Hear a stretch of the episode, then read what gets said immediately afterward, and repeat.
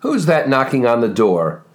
Alan Weiss, The Uncomfortable Truth. Do you know some people crave awards? They'll do anything to get an award. Some people pay to have their names in Who's Who. And Who's Who is simply a, a scam where you pay money and you buy books, and in return for that, you get your name in the book. I had my dog in Who's Who once. But as some people say, all the awards in the world and $2 will get you on a bus. But without the two bucks, you don't get on the bus. I remember I heard my good buddy Marshall Goldsmith speak once, one of the first times I heard him speak. He said, Awards are nothing. I have awards coming out my ass, he says indelicately. Others crave far less, you know? In Little Shop of Horrors, there's this giant uh, blood eating plant called Audrey. And Audrey thinks anything with blood is plant food. Sure does look like plant food to me, says Audrey all the time, and another person disappears. Sure does look like award season to me. You know, there's a, a story of a dragon who appears on a kid's bed.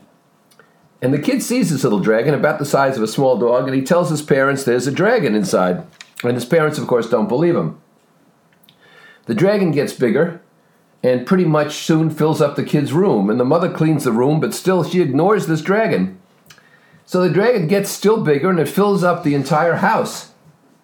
And one day the father comes home from work and this dragon has its tentacles and tails and claws in all parts of the house. And the father says, We have to do something about the dragon. And starting at that point, the dragon got smaller and smaller until once again it was just a small dog sized animal on the kid's bed. And the parents said at dinner, What do you think it was that caused the dragon to grow like that? And the kid said, Maybe it just wanted to be noticed. People want to be noticed. When I'm out, and I'm out often at meetings or holding meetings or facilitating meetings, I always thank the bussers. I always thank the bartenders. I always thank the room service people. I thank the people pouring water because what they do is important. And not enough people say thank you. They might get a small portion of the tips that go flowing by, but you just need to say thank you. And they're amazed when you thank them. They always smile and say, no problem. Now, I'm interpreting that as you're welcome, but that's the normal status of things, no problem. Well, I know it's no problem, but I still appreciate your work. I always try to meet and compliment my buyers, assistants, and secretaries. They're important people when you're scheduling things. They're not important in terms of getting a deal, but they're important in getting things done. And very few of them receive thanks in their own environment. Some of the airlines, most notably American and Delta, give out to frequent flyers recognition certificates.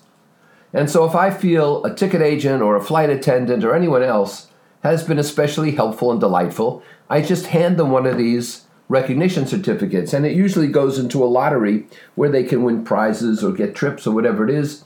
And sometimes they can save them up actually as a sort of a purchase option to buy things. And they are always, always grateful to receive them. You'd think you just gave them a few hundred bucks. And when I'll give a flight attendant two of them, give one to her colleague in first class, the colleague will make sure she stops by, he stops by my seat to thank me because it means a lot to them to be recognized. I told two flight attendants once in the galley that they were so good, they should be the model upon which all flight attendants are based, and they should get out of the airplane and just train others. And they were just about in tears.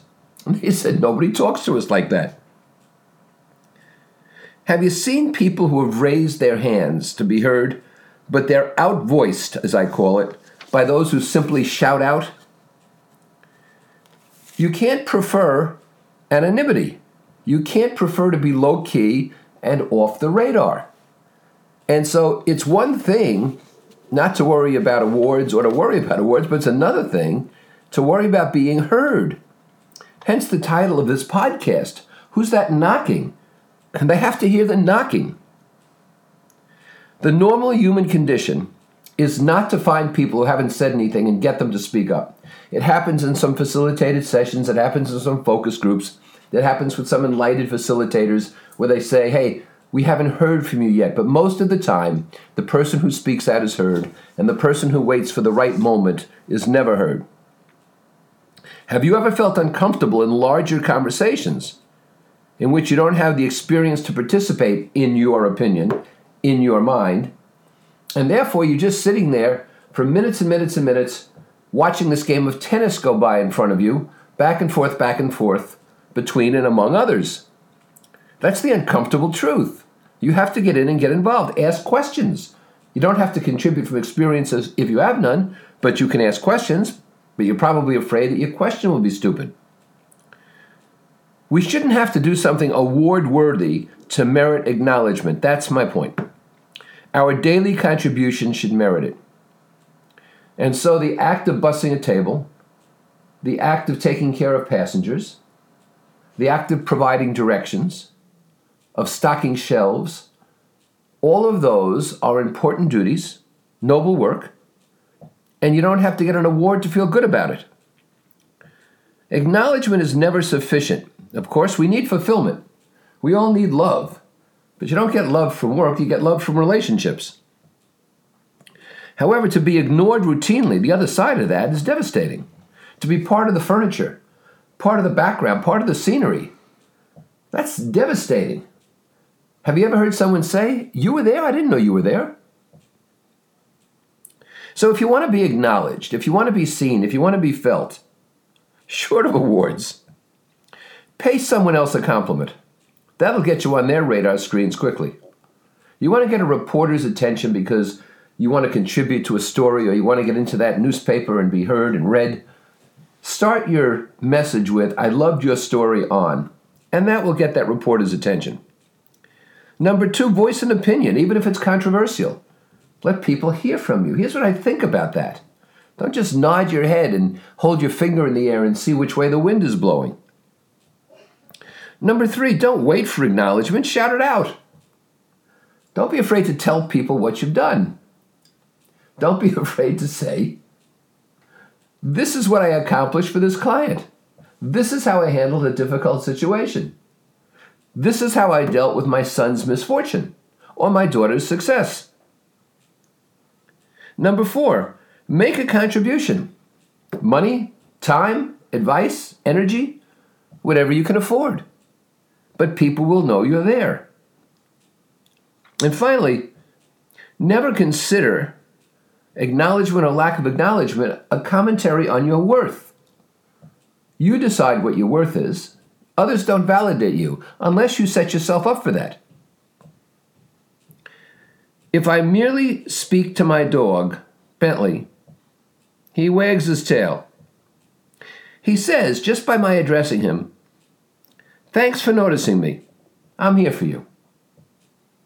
And that's a really comfortable truth.